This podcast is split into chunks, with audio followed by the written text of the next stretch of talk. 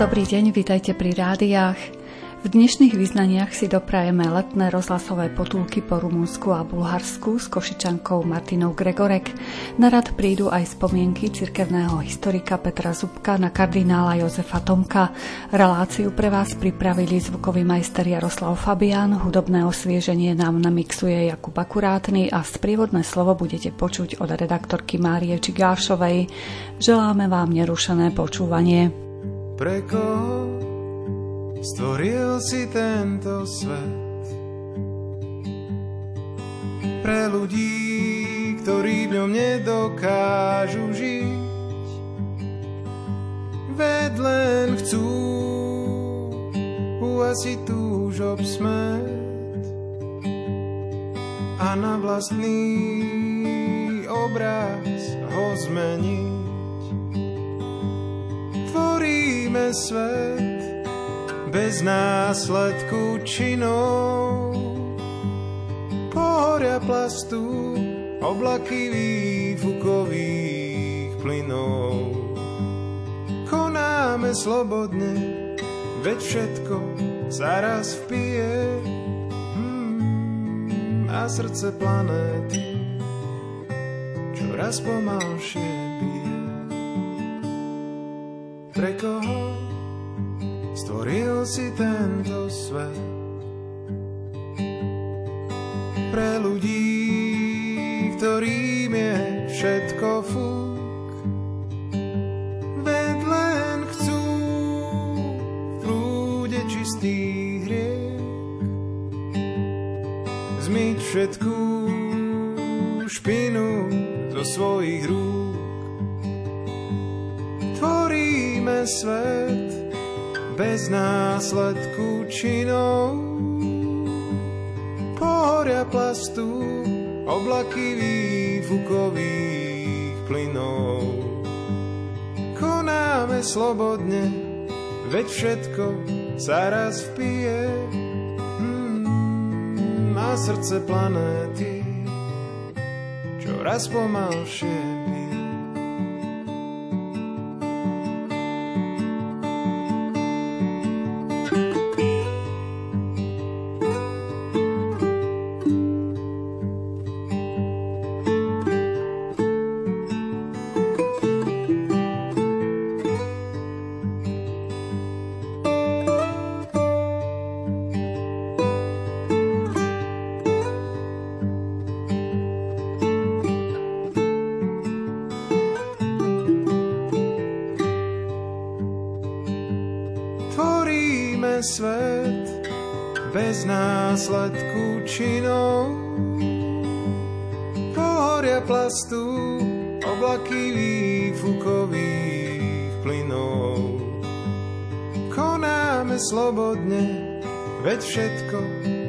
raz vpije.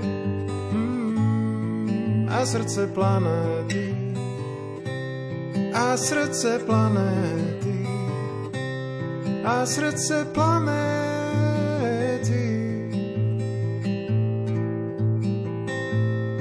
čas pomalšie bije. Pre koho stvoril si tento svet? Pre ľudí, ktorí v ňom nedokážu Košičanka Martina Gregorek rada cestuje a zväčšňuje prežívané zážitky do fotografií. Vo význaniach sme jej už dali slovo pred niekoľkými týždňami, keď nám porozprávala o ceste autom do Rumunska v roku 2014. Priblížila nám niekoľko zaujímavých miest, ktoré sa v Rumunsku oplatí vidieť, napríklad soľnú baňu Turda. Vysvetlila aj, čo ju odradilo od návštevy dedinky Vamaveche na morskom pobreží. Dnes sa budeme rozprávať o jej ďalších zážitkoch z ciest po Rumunsku a Bulharsku a keďže niektoré pekné miesta objavili s rodinou náhodou, keď zablúdili, spýtali sme sa jej, či sú cesty dobre značené, alebo sa dá v Rumunsku ľahko zablúdiť. Cesty sú značené dobre, dá sa zablúdiť aj napriek tomu.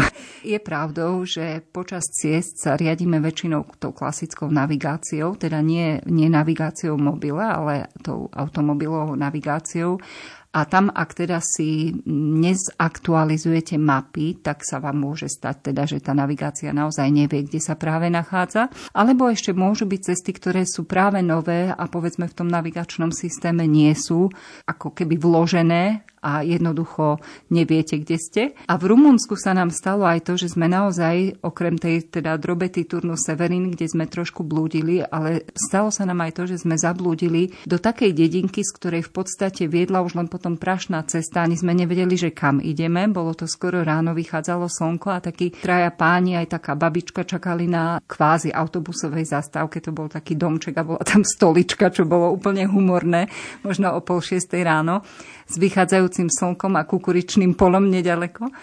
A potom po tej prašnej ceste odrazu sme naskočili na panely betonové, ako keď máte runway na letisku a po tejto štrapácii, keď sme dávali teda pozor, aby sme niečo netrhli na spodku auta na podvozku, tak sme sa dostali v podstate potom na takú ako keby, že lepšiu asfaltovú cestu, ktorá sa potom napojila na tú klasickú cestu. A ako takto zablúdiť sa nám podarilo viackrát, ale určite najzaujímavejšie bolo zablúdenie v Albánsku.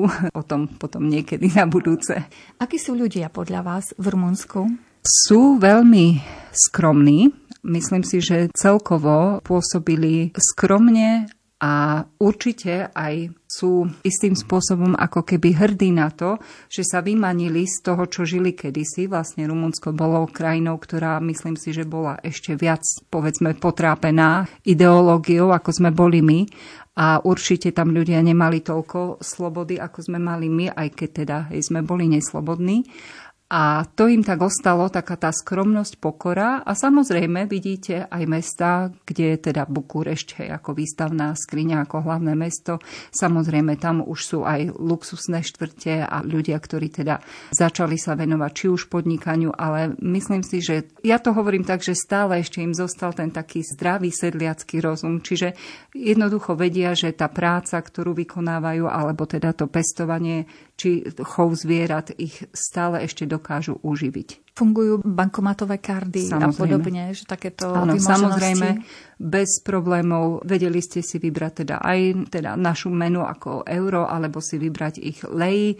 Ináč lej ako bankovky sú jedny z najkrajších bankoviek, aké sme kedy takisto videli. Máme doma asi 4 v rôznej hodnote. To sú naozaj akože doslova grafické diela. Fakt veľmi, veľmi pekné bankovky majú. A aj v reštauráciách sa dalo platiť úplne bežne kartou aj v tých menších obchodíkoch a tam, kde ste nemali drobné leji, tak veľmi ochotne prijali aj euro a vôbec ten prepočet, povedzme, hej, tej kurzovej hodnoty nebol taký, aby to bolo vo vážnej prospech. Samozrejme, bolo to trošičku drahšie, ale pri tých cenách to bolo úplne v pohode. Predsa len by ste sa už do tej Valma Vechy raz nevrátili? Možno už to ináč vyzerá? Áno, tak určite by sme si chceli ešte tú cestu pripomenúť raz, hej, lebo to bola cesta po pobreží ako takom. Čiže bolo to zaujímavé. Je škoda, že sme tam adiaľ išli vlastne v noci, ale potom naspäť sme cestovama Veche išli išli za bieleho dňa teda a vracali sme sa kúsok cesty rovnakou trasou. A keby sme to Vama Veche videli len počas dňa, tak ako sme ho videli cestou naspäť, tak by sme neverili, že niečo také je tam možné, keďže naozaj celá dedinka ešte spala, alebo teda mini mestečko. Samozrejme všetci unavení po koncertoch a po rôznych iných dobrotách. Všetko upratané, to bolo tiež veľmi paradoxné, lebo v tom čase v noci tam boli všade rôzne fľaše, plechovky a podobne. Takže asi by sme tomu ani neverili, že to môže aj takto vyzerať. Snáď ešte vyjde čas a dostaneme sa tam aj možno na také 2-3 dni. Mestečko je naďalej veľmi známe a veľmi obľúbené. Možno už došlo k takému tomu posunu, že už to nie je taká doslova, že ospalá díra, ale predsa už je len populárnejšie, ako bolo kedysi a možno o to viac turistov a o to viac e, rôznych e, ľudí tam príde. A vyskytla sa príležitosť aj spoznať pobrežie rumunské? Niekedy ste sa tam vydali? No, e, v podstate sme ho videli len v noci, keďže sme cestovali do toho Vamaveche, keď už bola noc. Rumunské pobrežie ako také dá sa povedať, že je podobné bulharskému s jedným veľkým rozdielom a to je to, že je oveľa kratšie ako bulharské pobrežie a tie pláže, alebo teda miesta na rekreáciu sú podstatne, dá sa povedať, že užšie. Hej? Čiže nie je tam toľko priestoru a preto, keď pôjdu naši poslucháči, že sa rozhodnú ísť aj do Bulharska, tak vlastne v Bulharsku budete prekvapení, koľko tam bude rumunských turistov. Čiže Rumúni veľmi radi chodia do Bulharska, pretože tie pláže bulharské sú podstatne širšie, podstatne väčšie. Ale v Rumunsku určite, ak sa teda podarí niekedy v budúcnosti, by sme chceli vidieť deltu Dunaja, ktorá je chráneným teda územím. E, musíte si tam doslova kúpiť vstup, čo je samozrejme aj pochopiteľné, lebo keby tam boli húfy a zástupy turistov, ktorí e, potrebujú full service, tak e, tá delta by nemohla vyzerať tak, ako vyzerá. Čiže tie podmienky na nejaké, povedzme, kempovanie alebo nejaký pobyt sú tam naozaj veľmi prísne, ale je to jedno z najkrajších území zatiaľ, čo sa týka biodiverzity, keďže je to miesto, kde nájdete stovky rôznych druhov živočístva, všetko viazané na biotopy teda sladkej vody, Dunaja a delty ako takej a samozrejme potom aj to morské prostredie. Takže to je tiež ešte taký náš cestovateľský sen. A cez aký priechod ste prechádzali z Rumunska do Bulharska, vtedy, keď ste sa rozhodli, že tá no, Alma Veche nie? Úprimne poviem, neviem vám povedať teraz jeho názov, ale je to jeden kilometr od Vama Veche. Čiže v podstate je to úplne najbližšie k bulharskej hranici, to Vama Veche. Neviem si spomenúť teraz na ten priechod. Je to malý linky priechod, to je v podstate asfaltka, kde je jedna búdka v úvodzovkách, poviem to takto, a colník, ktorý vás samozrejme skontroluje, že kam idete.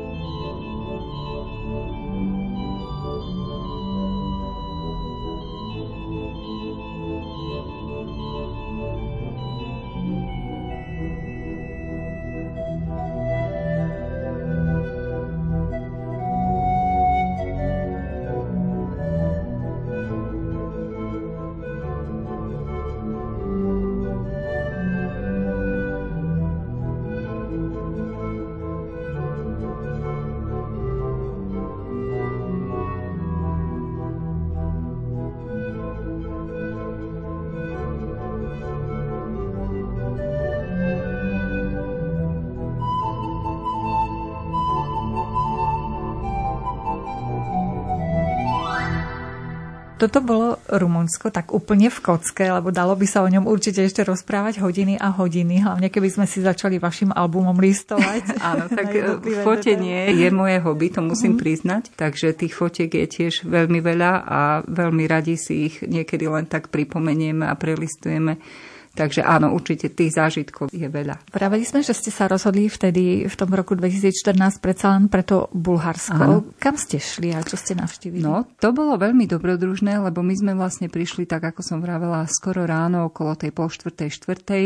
Počuli sme more, lebo ešte sa len rozvidnievalo, ale teda počuli sme šum mora, tak sme mali istotu, že už sme blízko. A bola to nejaká prvá alebo druhá v poradí dedinka, hneď za tým teda hraničným priechodom. Tam sme si vystreli kríže, odýchli si a okolo 6. pol 7. ráno, keď už sme trošku zdriemli a nabrali ako tak silu, tak sme si uvedomili, že vlastne sme v Bulharsku a nemáme zarezervované žiadne ubytovanie, lebo to bolo vo Vamaveche. A vtedy som ešte ani smart telefon vôbec nemala nemala, len obyčajný tlačítkový, takže sme v takom nejakom tom akože dobrodružnom opojení rýchlo hľadali nejaké miesto, kde by sa dalo pripojiť na internet. Určite si naši poslucháči pamätajú kaviarne internetové, kde bol jeden počítač a vám dovolili si do neho poťukať. Tak sme prišli do malej dedinky Šabľa a je to v podstate malá dedina, kde kedysi boli pionierské tábory a bola tam aj obrovská vila Todora Živkova, bývalého prezidenta Bulharskej republiky. Takže v tejto šabli bolo skoro 7 hodín ráno a pán otváral kaviarničku, alebo teda krčmičku, nazvime to dvojitým menom aj aj. A bol naozaj taký láskavý a taký zlatý, že ma nechal, nech si tam teda ťukám. No samozrejme, najprv som ho poprosila, aby mi vymenil klávesnicu, aby som teda mohla ťukať v latinke, samozrejme, hej, lebo začnete ťukať a píšete úplne niečo iné, ako chcete písať. Takže bol natoľko zlatý a trošičku vedel aj po anglicky, aj po rusky sme sa s ním vedeli dohovoriť. Jednoducho sme si vysvetlili, že teda sme mali ostať vo Váma Veche, na čo sa teda on začal veľmi smiať a potom nám odporúčal teda, kam by sme mohli ďalej Bulharsku ísť a skončili sme v takej malej dedinke Kranevo. Veľmi pekné drobné letovisko. Je to jedno z prvých letovisk, čiže je v podstate najsevernejšie na bulharskom pobreží a mali sme naozaj šťastie na takú podstate vilku alebo domček. Boli to štyri vilky, ktoré mali spoločný dvor a v ňom sme mali taký väčší apartmán v jednom z tých domčekov, teda úplne bežný klasický apartmán, kde sme mali skriňu, postel, čisté prádlo a takisto samozrejme hygienické zariadenie, to, čo potrebujete k bežnému životu. A veľmi sa nám tam páčilo, majiteľ bol veľmi ústretový, ešte sme aj poprosili, že teda by sa nám veľmi zišla rýchlovarná kanvica. Bola tam spoločná kuchynka, ale na to, aby sme si teda mohli aj na izbe niečo uvariť, tak úplne bezproblémovo nám doniesol úplne novú kanvicu, šiel ju zrejme kúpiť, lebo nemal zvyšnú. Bolo to fakt akože veľmi milé od neho. Takže v tom Kraneve sme vtedy strávili 10 nocí a vďaka tomu sme spoznali to okolie Kraneva. Je veľmi pekné, keďže nedaleko sa nachádza Albena a Balčik. Albena je veľmi známe letovisko, kam sa chodievalo aj v časoch teda ešte pred e, revolúciou. A Balčik ako taký je malé mestečko, kde je krásna botanická záhrada, ktorá je na svahu, v podstate sú to bývalé záhrady kráľovnej paradoxne rumunskej kráľovnej Márie, ktorá tam má aj svoj zámoček s minaretom. A Bulháriu mali tak radi, že teda tento zámoček a to miesto vlastne si veľmi uctievajú a v podstate tie pôvodné záhrady, kráľovské sa stali neskôr teda tou botanickou záhradou, ktorá je naozaj veľmi pekná. A určite naši poslucháči poznajú rúžu damascénsku, alebo teda tú klasickú rúžu, alebo že bulharskú rúžu. Ona je to v skutočnosti roza damascéna. A keď sme prišli do tej botanickej záhrady, tak po jej prehliadke bolo strašidelne horúco. Úplne sa nám až jazyk na podnebie lepil. To bolo naozaj veľmi náročné. Bol to taký horúci čas v tom čase. Tak keď sme opustili botanickú záhradu a šli sme k autu, tak taký starký, možno aj cez 80 rokov mohol mať. Mal tam asi možno 5-6 sadeníc v kelimkoch a my sme sa osnažili spýtať, či to je tá rúža damascénska. Ja si myslím doteraz, že nám nerozumel, čo sa ho pýtame, ale kýval hlavou, že určite je to ono. Potom nám ťuklo, že vlastne Bulhári kývu opačne, čiže asi nám hovorilo, že to nie je ono. Napriek tomu sme jednu tú sadenicu kúpili a tá rúža damascenská naozaj bola rúžou damascenskou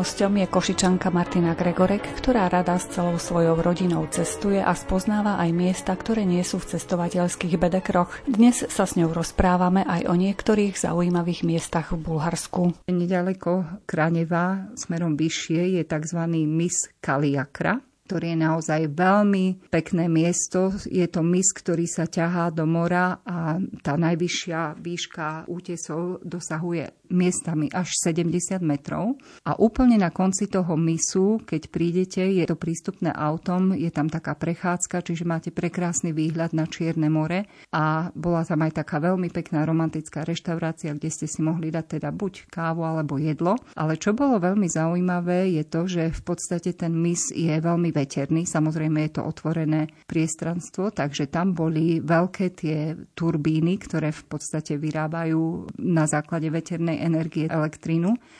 A to som asi prvýkrát v živote mala možnosť, teda všetci, aj, aj manžel, aj syn, postaviť sa pod tú turbínu, keď stojíte a vlastne čepele, keď sa krútia, oni vydávajú taký zvláštny, taký by som povedala, že až nadprirodzený alebo nadpozemský zvuk, čiže máte pocit, že ako keby ste boli kde si vo vesmíre. Naozaj, ako by som predtým nepovedala, že niečo tak v podstate technické môže vám navodiť takýto zvláštny pocit.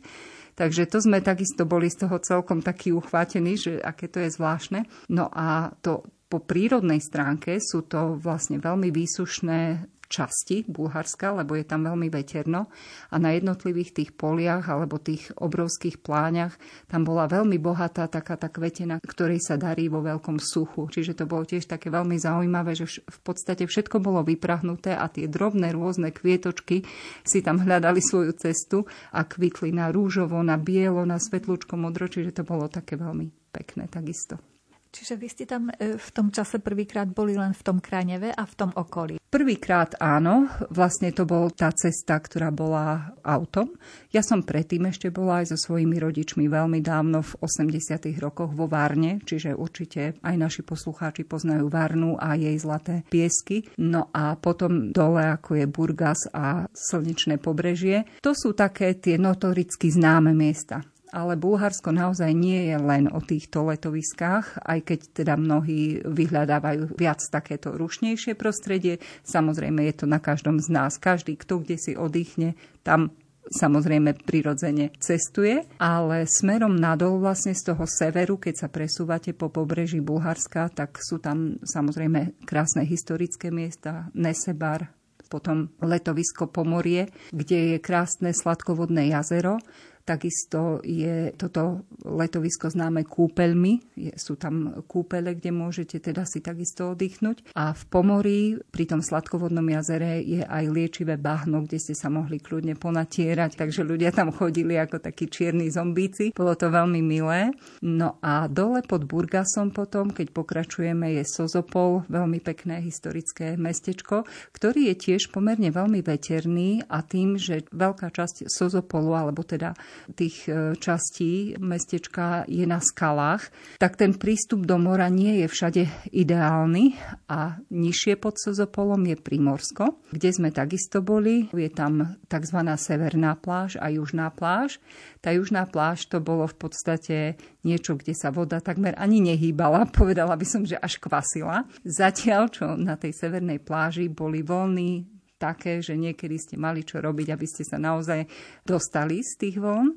A e, na tejto pláži, na konci pláže boli také veľmi zaujímavé pútače, v podstate mapy, ktoré vysvetľovali, že čo všetko je tu dookola. No a my samozrejme, keďže sme chceli vidieť aj niečo viac ako teda len pláž, tak sme najprv tie mapy a tie pútače študovali, pozerali a potom manžel skonštatoval, že tu nedaleko niekde, podľa toho to vyzerá, že je taká ako keby jaskyňa v skalách a že aby sme tam nemuseli ísť na loďke po mori, tak to skúsime peši a pôjdeme asi týmto smerom a potom možno sa k tej jaskyni dostaneme a sa tam aj okúpeme. Takže boli asi 3 hodiny po obede, stále mohlo byť vyše 30 stupňov.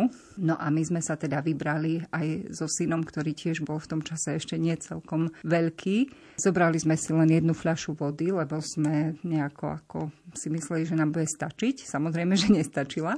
A šli sme peši a stále sme len išli peši a stále sme len išli peši a už sme typovali, že asi sme možno už aj 3-4 kilometre prešli, medzi tým nás míňali autá s ľuďmi, ktorí samozrejme nešli peši tak ako my.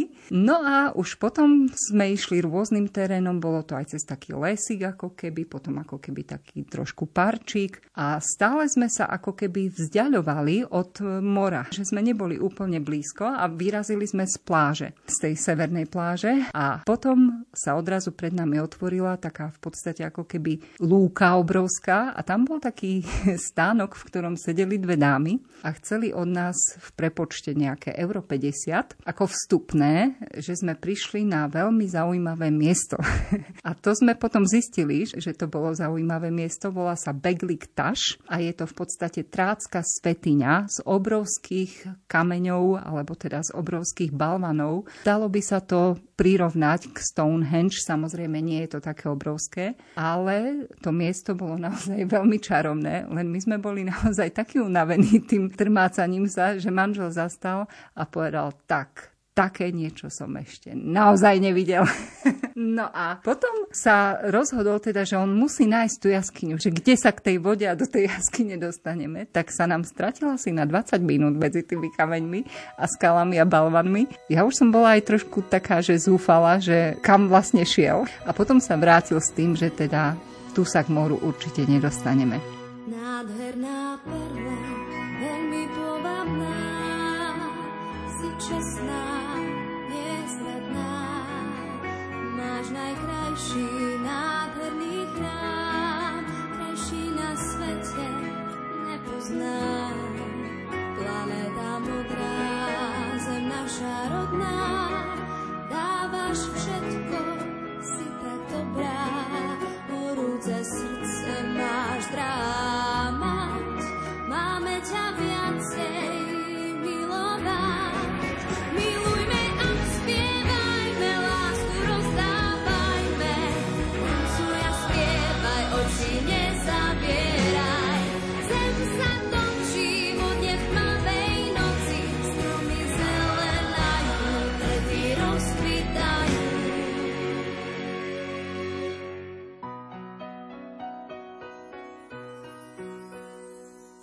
Vladárka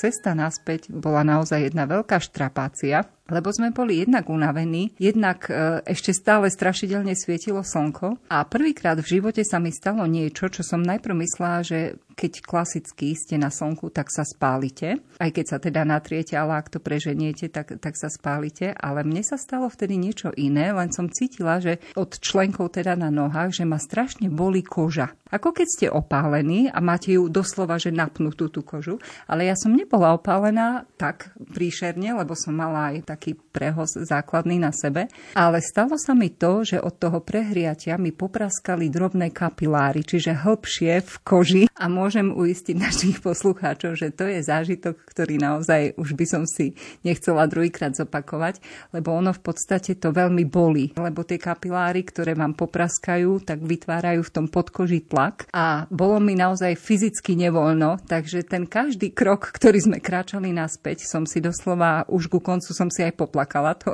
úprimne priznávam. Manžel spieval, aby to aspoň syn teda zvládol. A keď sme prišli k moru, teda na pláž, tak prvé, čo som doslova odkvecla a som si ľahla tak, aby teda to more mi obmývalo tie nohy. To bolo ešte horšie, lebo tá studená voda na tie popraskané kapiláry vo vnútri nôh. No a na druhý deň sa v podstate tá krv trošku aj povylievala, takže som vyzerala ako keby ma niekto zbil. takže bolo to v skutku zaujímavé a určite už druhýkrát vieme, že jednoducho musí si človek aj oddychnúť. Bola som jediná, ktorá takto trpela, ale je potrebné naozaj nepoceniť ten pitný režim a skutočne si aj trošku oddychnúť. Len niekedy človek v tom nadšení na to zabudne. Takže treba myslieť na to, že pred úpalom sa chrániť Určite. niečím a vodu si zobrať Určite. so sebou. Veľmi veľa človek... vody. Každý z nás máme možno individuálne nastavenú tú potrebu vody. Ja môžem byť týždeň hladná, ale smedná ani dve hodiny, takže u mňa je to možno ešte výraznejšie. Takže zobrať si len jednu fľašu vody bol veľký nerozum. Spätne sa na to pozeráme už takto, hlavne ja. Potom môže dôjsť aj k boju medzi členmi rodiny. Určite. Vodu. Áno.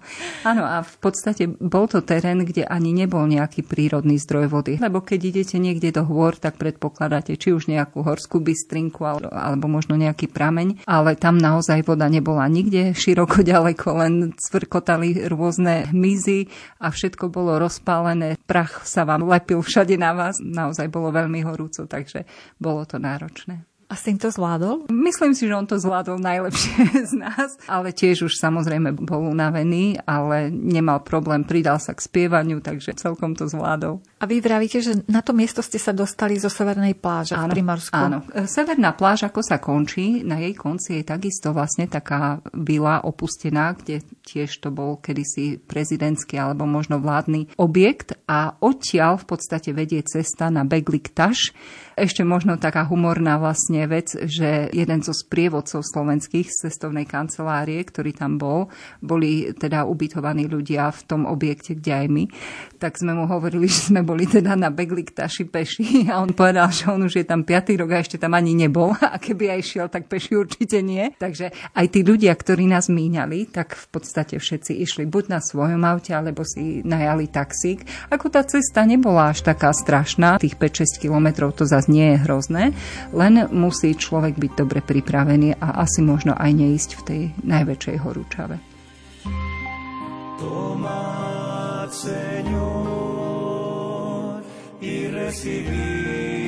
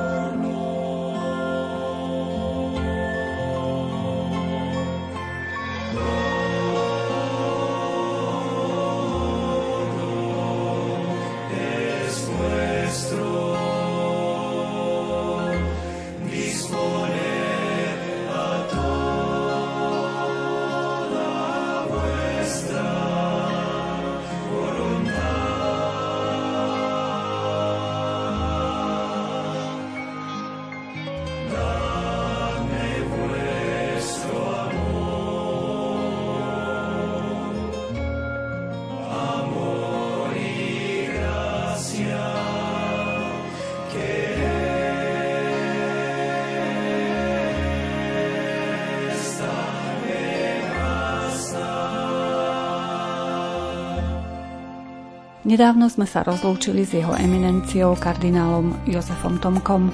Zomrel 8. augusta vo veku 98 rokov vo Vatikáne a je pochovaný v krypte v dome svätej Alžbety v Košiciach. V priebehu svojho mimoriadne aktívneho života pôsobil vo viacerých funkciách. Bol napríklad prefektom Kongregácie pre evangelizáciu národov či predsedom Pápežského komitátu pre medzinárodné eucharistické kongresy. Je podpísaný pod vznikom Slovenského ústavu svätých Cyrila a Metoda v Ríme. O tejto významnej slovenskej, ale aj svetovej osobnosti sme sa porozprávali s cirkevným historikom Petrom Zubkom, ktorý je spoluautorom knihy o apoštolskej službe kardinála Jozefa Tomka. Neprichádzal som často ani oficiálne do styku s kardinálom Tomkom. Stretli sme sa v podstate len niekoľkokrát. Raz som s ním strávil jeden taký dlhší čas, to bol jeden týždeň v Ríme, v jeho byte, kde som spolu s jedným svojim kolegom u neho bol na návšteve a pripravovali sme materiály do knihy o ňom a potrebovali sme prejsť mnohé veci s ním osobne. On bol taký ochotný, že nám ten časový priestor venoval a tak som mal možnosť vidieť, ako taký emeritný kardinál trávi svoj dôchodok v Ríme. Vieme, že kardinál Tomko mal byt služobný blízko námestia svätého Petra a on mal veľmi pevný denný režim. Vždy vstával tak, že ráno o pol 8 bola sveta omša v jeho kaplnke, na ktorých sme sa všetci zúčastnili. Potom boli raňajky, potom e, na poludne bol obed,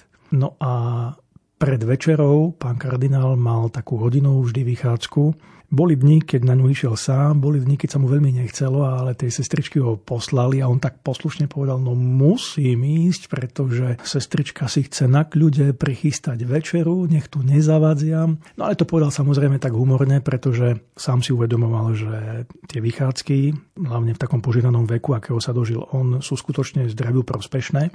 Tak išiel na námestie svätého Petra, kde sa modlil rúženec, ale len chvíľku, kým nestretol niekoho, kto sa priznal, že je Slovákom a hneď bola debata. A tá vychádzka vyzerala si tak, že sme stali na jednom mieste pol hodinu, 3-4 hodinu, ľudia sa rozprávali, no a potom aké si tie podvedomé hodiny povedali, že a už je čas večere, už sa treba vrátiť. Takže takto plynuli tie obyčajné dni No a v nedeľu pán kardinál mal zase taký zvyk, že chodieval na obed do ústavu svätého Cyrila a Metoda, kde bol vždy vítaný a on tam zase chodieval aj rád, rád sa zaujímal o život tohto spoločenstva a dokonca aj sám vplýval na ten život, ak to považoval za dôležité v tom zmysle, že dával nejaké podnety, nápady, návrhy, ako sa dajú mnohé veci zveľadiť a samozrejme byť na užitok i katolíckej cirkvi, ale i Slovákom. Takže to bola jedna taká skúsenosť.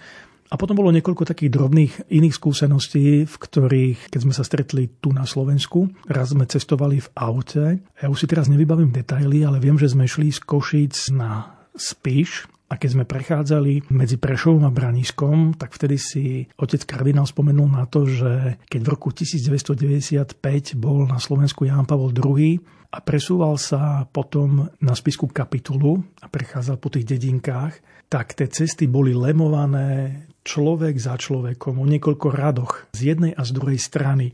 Všetci kývali a mávali.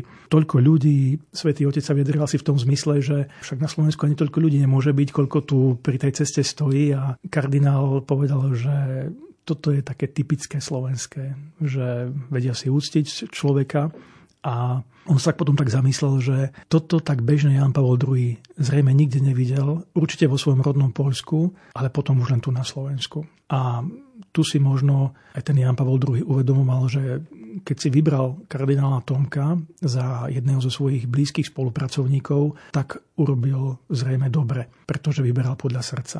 Samozrejme aj podľa nejakých výsledkov pracovných, ktoré sa vždy žiadajú ako referencie, ale nebolo to len to. Spýtal som sa kardinála Tomka takú otázku, že aká vlastne bola tá spolupráca, keď bol prefektom Kongregácie pre evangelizáciu národov s Jánom Pavlom II ako s pápežom. Či pápež nejakým spôsobom priamo zasahoval do chodu tej kongregácie, alebo či mal absolútnu slobodu a voľnosť a pôsobil vlastne nezávisle na svetomocovi. Tak pán kardinál tak povedal, že no, poviem ti pravdu, tento pápež bol veľký pápež, pretože mi veľmi dôveroval a v podstate iba v dvoch prípadoch zasiahol za celé tých 16 rokov, keď tam Jozef Tomko pôsobil, do rozhodnutí našej kongregácie. A ja som sa potom spýtal, bo som bol zvedavý, že na o čo vlastne išlo.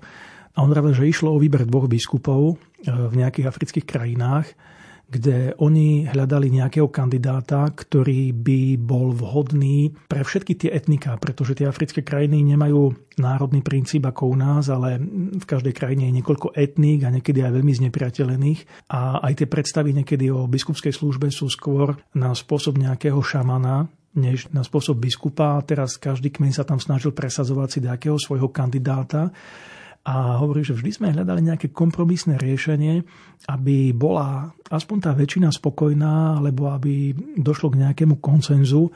A hovorí, že dvakrát skutočne Jan Pavel II zasiahol a hovorí, že no, zasiahol tak trošku nešťastne, že nebol vybratý ten najideálnejší kandidát, ale hovorí, že museli sme to rešpektovať a v podstate sme to tak prijali. Veď keď Svetý Otec rozhodne, tak rozhodne v Božom mene a my sme urobili svoju prácu samozrejme, ako sme vedeli najlepšie ale predsa Svetý Otec je Svetý Otec. Takže aj v tomto sa Jozef Tomko javil ako veľmi pokorný človek, ktorý vedel prijať, aj keď bol veľmi vysoko, ešte aj tie vyššie rozhodnutia, ak sa našli. Dnes chcel by som krídla mať nádejou oplývať nespútaný. V srdci byť k nebesám sa priblížiť. Nespútaný. V srdci byť k nebesám sa priblížiť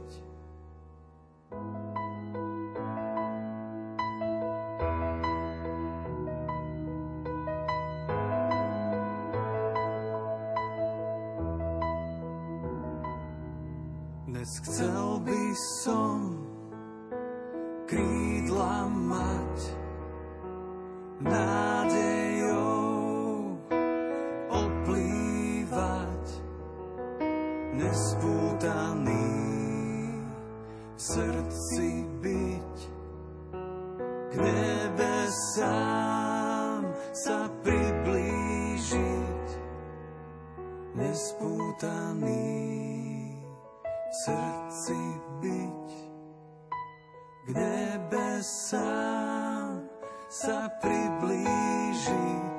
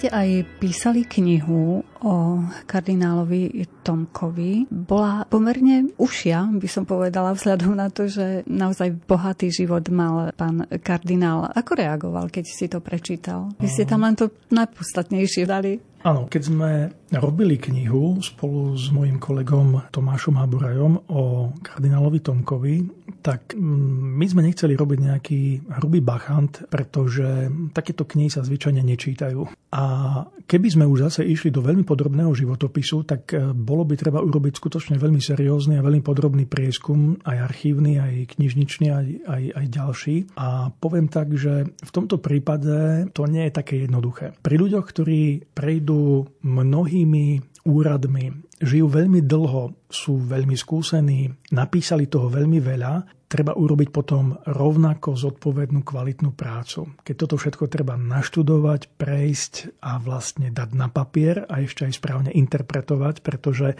treba rozumieť aj každému dobovému kontextu. No a tu prichádzame k jednej veci, že kardinál Tomko pôsobil v zahraničí a mnohé tie reálie, ktoré robili veľkým a robia veľkým, sa netýkajú nás, ale vlastne tých zahraničných cirkevných spoločenstiev. Aj v Európe, napríklad Holandska, alebo v afrických krajín, alebo latinskoamerických, alebo aj iných. A to už nie je také jednoduché na napísanie. Proste bola by s tým spojená obrovská práca. Takže ja poviem tak, že toto je príbeh človeka, o ktorom by ešte len mala vzniknúť nejaká seriózna kniha a ak by ho napísal jeden človek, tak už teraz dávam klobúk dolu pred ním. Určite je to skôr práca pre celý kolektív. Keď sme sa aj s kardinálom Tomkom rozprávali o tom, že sme síce napísali malú, ale veľmi hutnú a výstižnú knižku, ktorá splnila svoj účel vo svojom čase a myslím, že na dlho aj splní, tak on sám dával podnety, že a dalo by sa písať podrobne o tom a o tom a o tom a ja viem dodať materiál na túto tému, na túto tému a mohli by byť doktorandi a neviem čo všetko, ktorí by spracovali niečo. No to všetko je pravda, ale kardinál Tomko to predstavil tak, že keby sme mali teraz 100 ľudí, tak tých 100 ľudí napíše nejakých 100 kapitol práce, ktorá je, a ja by som tak povedal, že možno ani nie tak priamo o kardinálovi, ako skôr o tom, čo sa dialo okolo kardinála a o jeho práci. A to má ešte asi, povedzme tak, že čas. Pretože takéto rozsiahle zase dielo sa nedá napísať a ani toľko ľudí sa nedá nájsť, aspoň na našom malom Slovensku asi nie. Ale to ešte dozrie určite čas na to, že príde na svet niekto, kto sa k tomu bude vedieť vrátiť a urobí tú prácu. Možno to nebude tak skoro, ale nebuďme smutní, proste všetko má svoj čas a niektoré veci radšej nech dozrejú a samozrejme mnohé veci sú ešte nedostupné v mnohých archívoch, takže aj kvôli tomu treba ešte počkať. Predovšetkým tá možno ďalšia alebo tá neskôršia časť kardinálovho života sa ešte vlastne do tých archívov ani nedostala, takže kým sa zase archívy otvoria, to tiež prejdú 10 ročia. Ale zase ono to nie je dôležité pre nás. Pre nás je dôležité to osobné, že sme ho občas možno stretli, porozprávali sa s ním, vnímali ho, počúvali ho a ako si nám tak pasoval, rezal, ako si nám tak rozumel. Bol to Slovák, ktorý sa nejak raz nepovyšoval nad ostatných Slovákov.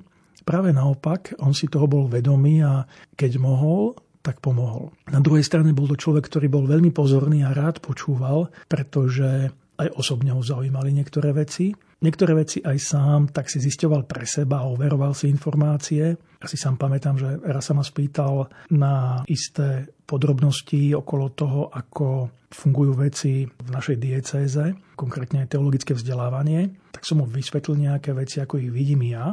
A on mi vtedy povedal, že a, a teraz sa priznal, že už od iných ľudí počul čosi podobné, len som mu doplnil niečo, čo možno nemal alebo nepovažoval za celkom isté. A poviem, že ešte sme prehodili okolo toho pár vied a keď som videl, že ho to zaujíma, tak som ešte rozvedol nejaké detaily a on si ich nechal pre seba, nekomentoval ich. A to sa mi tiež na ňom páčilo, že nikdy sa nenechal strhnúť k niečomu, čo my voláme klebetenie alebo zbytočné rozprávanie. Nie, tie rozhovory s ním boli vždy ako si také plné takej tej ľudskej samozrejmosti a toho, čo hovoríme, žitie Evanielia. Pane môj, Ty si mi lásku dal, hoci som netúžil, hoci som nehľadal. Ty si ma našiel v tmách, Ty si ma premohol, Ty si ma vykúpil, Ty si ma vystvihol, Ty si mi krídla dal, Ty si ma zachránil, Ty si ma poženal, Ty si sa oslavil, Ty si mi krídla dal, Ty si ma zachránil, Ty si ma poženal, Ty si sa oslavil. Pane môj, Ty si mi život dal, hoci som zrádzal ťa, hoci som zapieral, Ty si ma našiel v tmách, Ty si ma premohol, Ty si ma vykúpil, Ty si ma vyzdvihol, Ty si mi krídla dal,